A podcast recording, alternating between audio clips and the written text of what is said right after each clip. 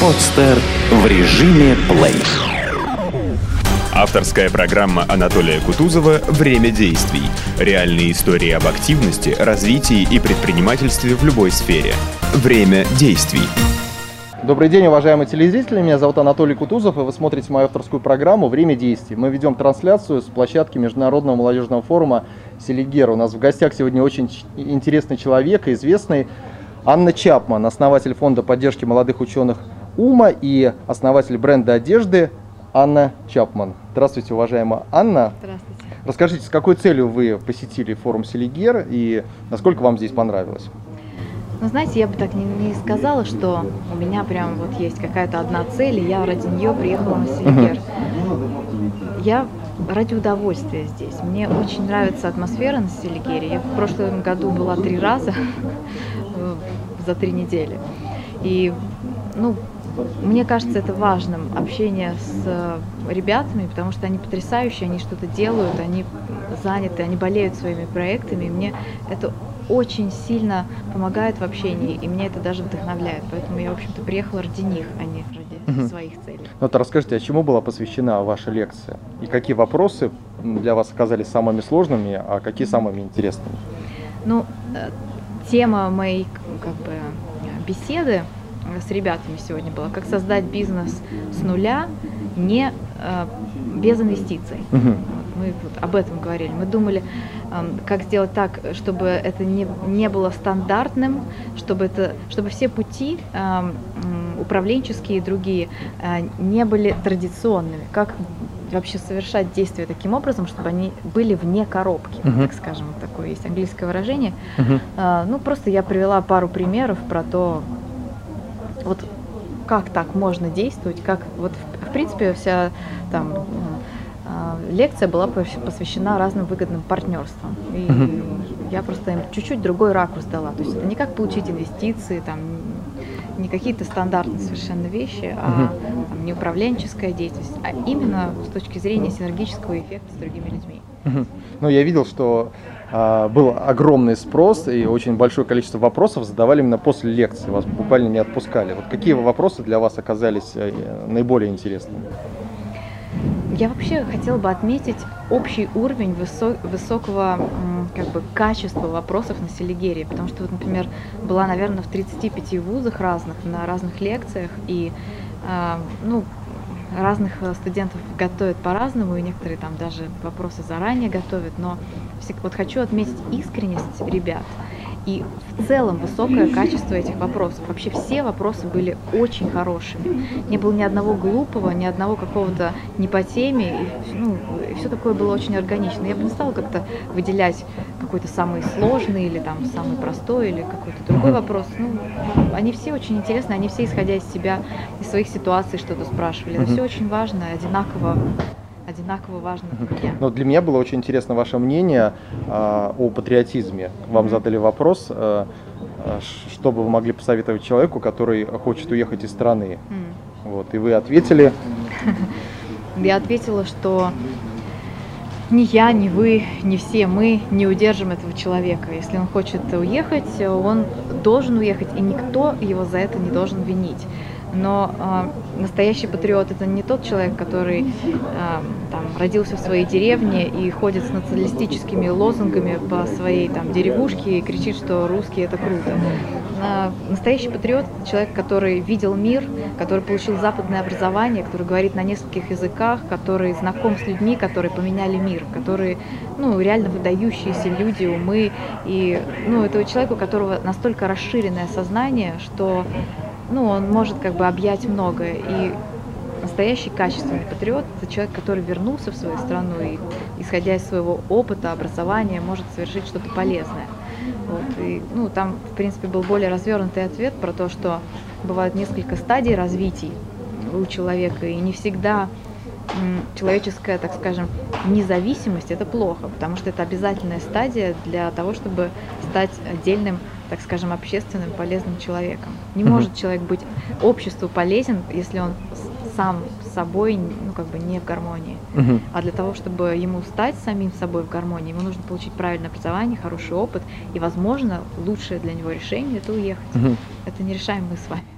Анна, ну вот у вас очень большой деловой опыт, э, опыт э, коммуникации, общения, вы многих людей знаете. Почему в итоге вы выбрали путь для себя, а, путь предпринимателя на данный момент? Почему вы занимаетесь бизнесом и реализуете свои проекты? А почему нет? Я вообще-то с 15 лет мечтаю быть предпринимателем. Для меня самая голубая мечта за всю жизнь была а, именно предпринимательская деятельность. И, в общем-то, уже там со школы для меня это был решенный вопрос, поэтому я пошла на экономический факультет и, собственно, делала в жизни там свои первые бизнесы уже там с 20 лет. И, в общем-то, ну, знаю, последние 15 лет этим только и занимаюсь. Это всегда было моей самой главной страстью, и, в общем-то, ничего нет в жизни прекраснее, чем что-то созидать. А бизнес это самое, ну, кроме, может быть, творчества, самое прямое воздействие на созидание. Просто бизнес это более, мне кажется, это более широко, чем творчество. А расскажите о своем первом бизнес-опыте. Был ли он удачный и э, какие выводы вы сделали? Ну, знаете, вот, вот так вот прям э, идентифицировать, что вот это мой первый бизнес-опыт, очень сложно, потому что было несколько неудачных, было несколько маленьких, бы- было то, что там кто-то бы поспорил, что это вообще бизнес-опыт. Вот. Но проектов была масса, и в целом э, я могу сказать одну очень важную вещь, что э, сколько бы опыта у меня не было, я всегда приходила к одной очень важной мысли, заключению, выводу о том, что если бизнес-проект не приносит пользы и ценности обществу, то, в принципе, у этого бизнес-проекта нет ни будущего, ни, а, ни какой-то финансовой там, содержательности, там, какой-то там перспективы и так далее. То есть обязательно в каждом бизнесе это должно приносить а, выгоду общественности. А Анна, не ну вот э, скажите, чем, например, занимается фонд поддержки молодых ученых УМА? То есть какая цель была его создания, какова миссия, цели и э, сфера занятий? Ну, когда я занималась молодежной политикой, я много путешествовала по России, и во время своих посещений э, технических вузов, э, что, в принципе, было, скорее всего, случайно, я поняла, что фундаментальной науке оказывается меньше внимания, чем это нужно для там, экономики. Потому что я как экономист понимаю, что основа там, развития любого ВВП это, безусловно, огромную роль играет наука.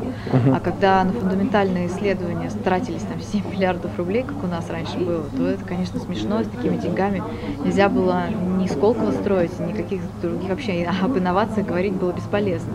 Поэтому я создала фонд ну, для того, чтобы лоббировать инициативы в науке, прежде всего фундаментальной. А, Мы главным своим направлением выбрали молекулярную биологию, потому что я считаю, что это самое перспективное направление на сегодняшний день, самое недоразвитое в России по сравнению с Западом. Вот. Ну, собственно, мы как-то пытались идентифицировать каких-то самых талантливых ребят, поддержать их. В данный момент у нас до сих пор а, де- действует грант, который поддерживает а, ученых а, в западных журналах, потому что повышать статус ученого в мире сегодня можно только завышая индекс цитируемости. А индекс цитируемости напрямую зависит от того, м, какие индексы имеют э, журналы, в которых публикуются ученые. Мгм. То есть наука это вообще достаточно сложно, там нужно много аналитики и, в принципе, глубокое понимание системы для того, чтобы какие-то правильные действия совершить, потому что требуется инвестиций очень много, а маленькими деньгами ничего не решить. Поэтому мы за три года просто для себя идентифицировали очень узкую сферу и, в принципе, действуем в ней. Ну, я насколько знаю, что индексы цитируемости используются еще для того, чтобы оценить уровень и качество образования в бизнес-школе. И это один из показателей для того, чтобы составить рейтинг, например, там лучших программ MBA в мире. Вот как вам кажется, кстати, необходимо ли получать образование формата мастер of Business Administrations, мастер делового администрирования для того, чтобы управлять бизнесом?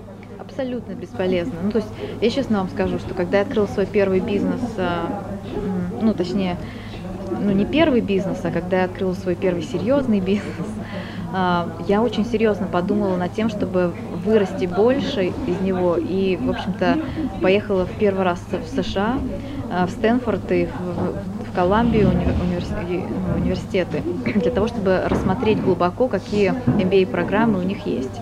И, в принципе, там, в результате глубокого изучения того, что там преподается, по каким учебникам они учатся, какие преподаватели это преподают, в принципе, две недели сидела и слушала, слушала все лекции и поняла, что Во-первых, из MBA всего 10% выходят людей по процентному соотношению, которые становятся настоящими предпринимателями. То есть это, в принципе, показатель очень низкий. Вот. И, собственно, если прочитать все те учебники, по которым преподается образование в западных вузах, то можно вполне то же самое усвоить. А вообще в бизнесе самое главное это практика.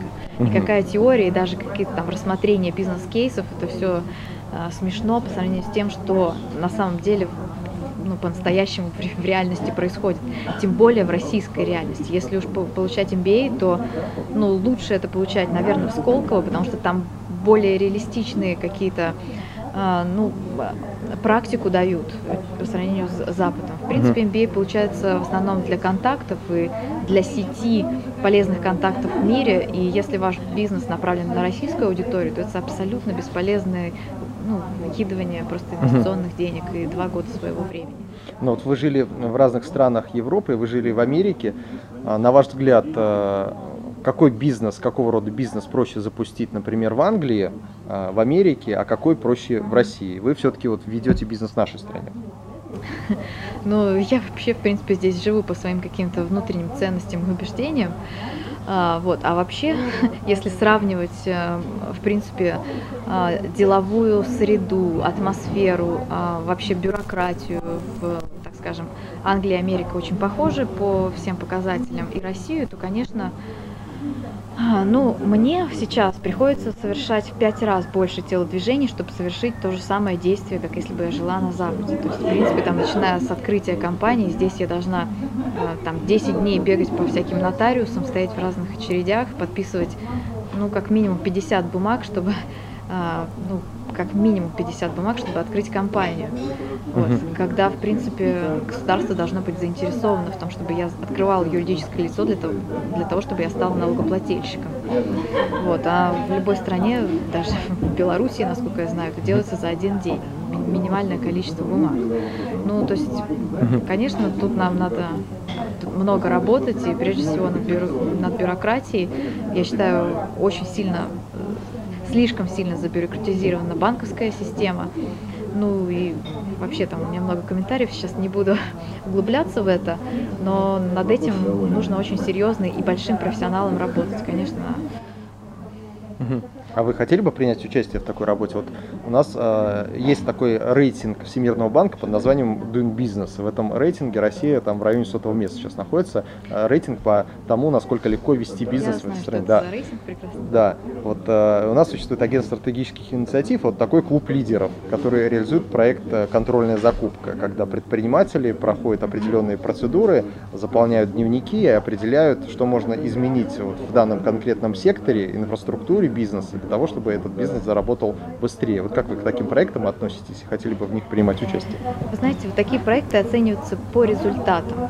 Ну, ну, во-первых, э, Doing Business мы, по-моему, возросли очень, да. очень сильно, по-моему, там чуть ли не на 20 позиций, я сейчас точно не помню насколько. Это, в общем-то, результат работы сплоченной команды профессиональной.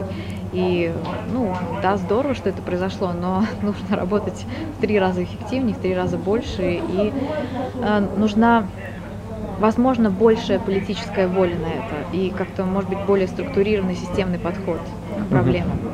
Я бы с удовольствием этим занялась, но это любая социальная э, деятельность должна совершаться только в том случае, если у меня заработаны все мои деньги на свете, ну, прибыли от моих всех бизнесов, и, в общем-то, можно начинать заниматься общественной деятельностью. Пока это не так, и пока я бы сосредоточилась, наверное, там, на своей независимости для того, чтобы уже делать настоящую разницу э, в социальных проектах в том числе.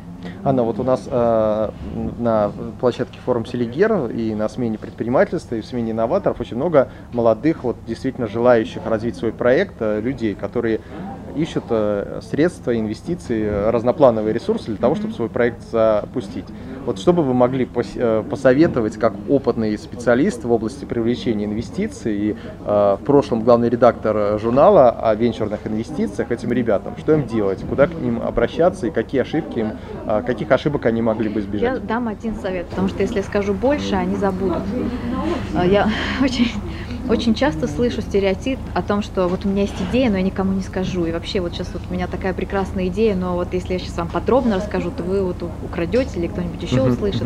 Вот не бояться говорить об этом, потому что самое главное в бизнесе это execution, то есть это выполнение идеи в действии, в реальности, то есть это вы, ну, как бы выполнение в действии того, что вы задумали, идеи. Вот. А, а в бизнесе самое главное это продуманность и стратегия идеи пока этого нет, то есть я очень часто, я здесь уже как бы четвертый раз, и я все время вижу одну и ту же проблему, что э, ребята не знают, что они хотят. То есть они до конца не решили, что у них за идея, или они, так скажем,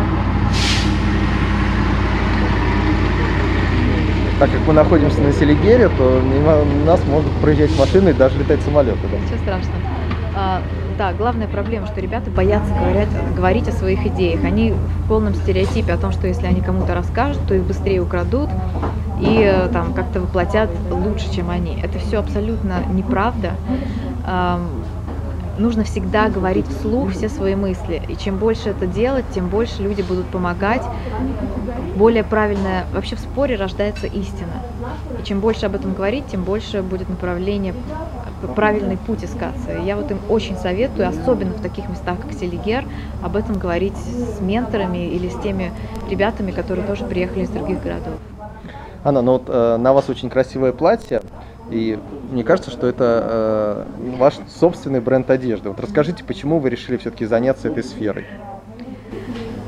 А, ну, я это, наверное, такое воплощение моих каких-то идеологических убеждений.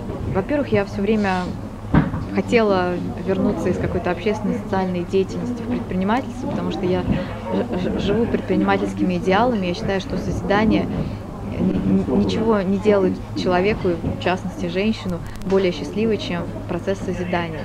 И я бизнес считаю одним из главных процессов созидания, который существует вообще в мире и может, в принципе, сделать человека счастливым.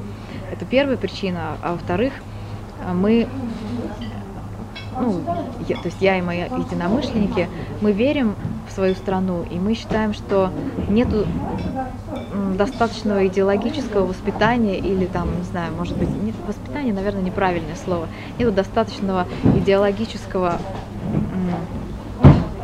пропагандистского, наверное, элемента а, о том, что наши культурные, исторические корни прекрасны.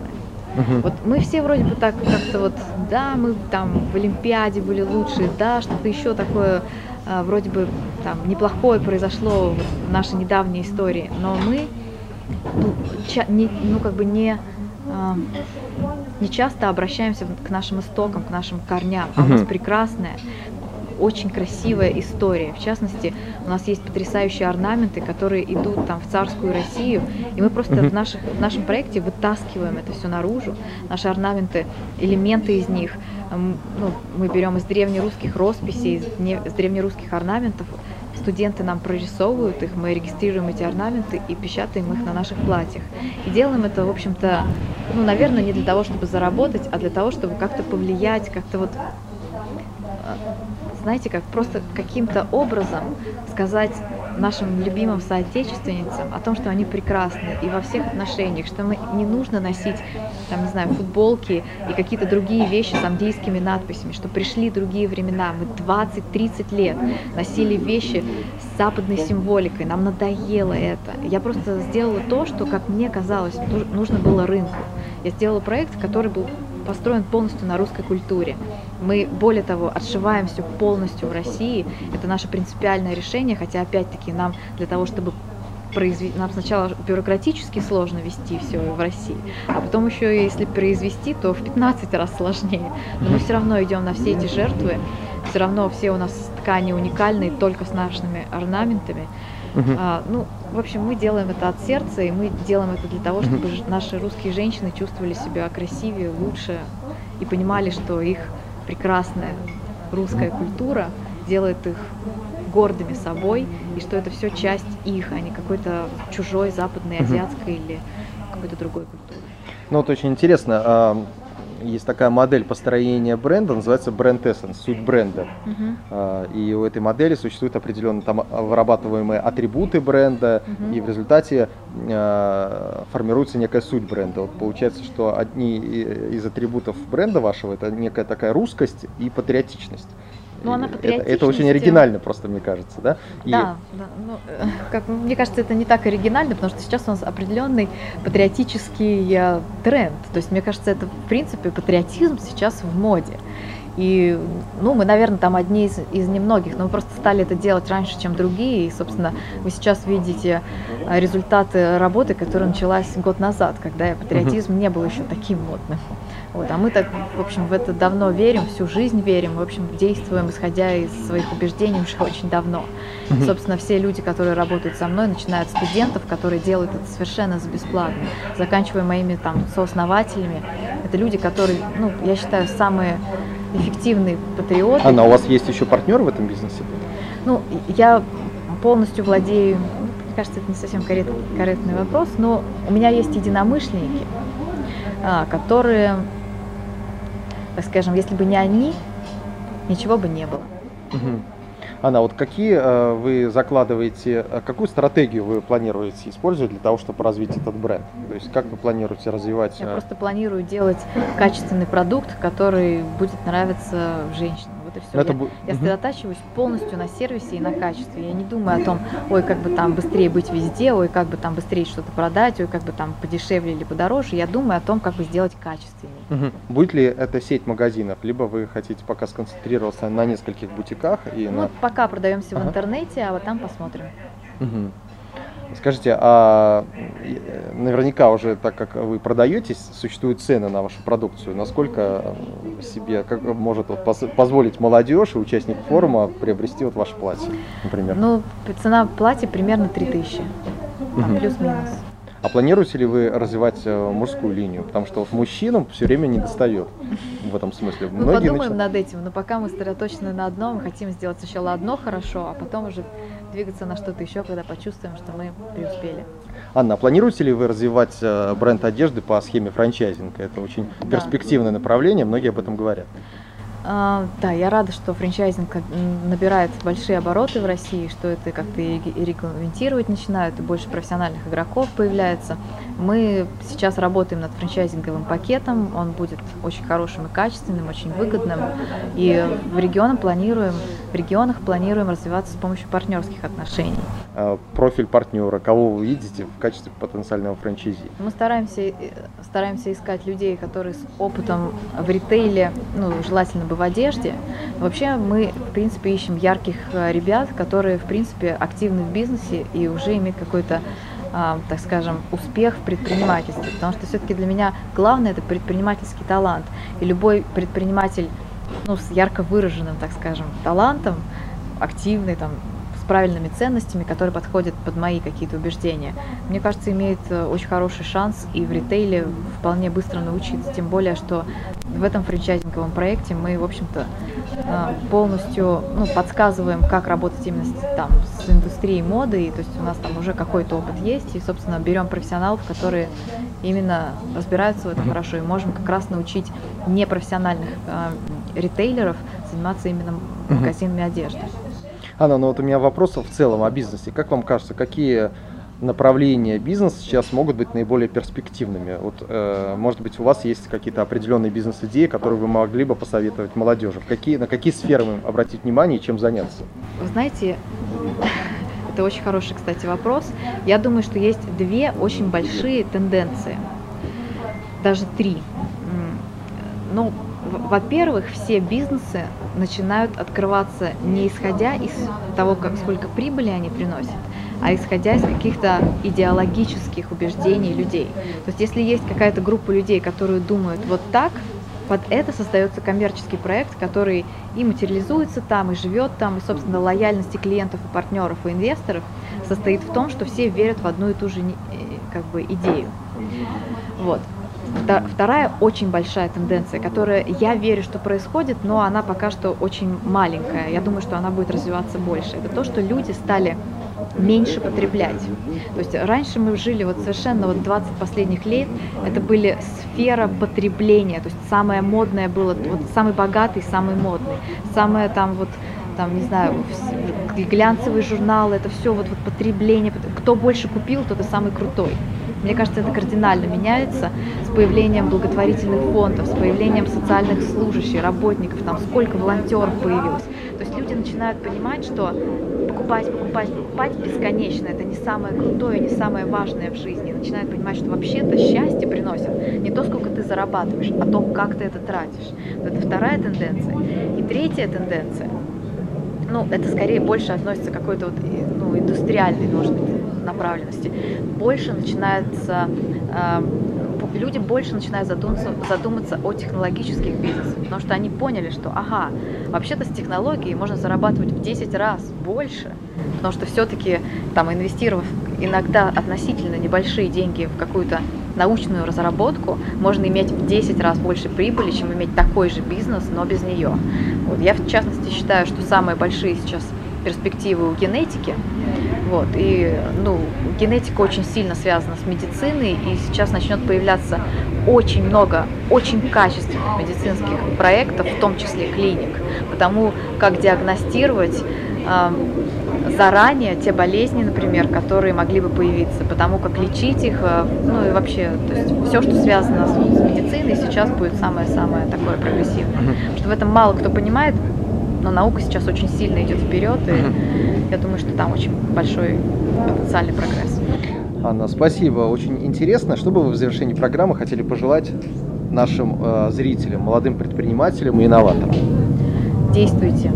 Самое главное, ни перед чем не останавливаться, действуйте и идите как танк. Ни на кого не обращайте внимания, вам все будут говорить, что ваша идея никому не нужна. Никого не слушайте, идите вперед. Это самое главное.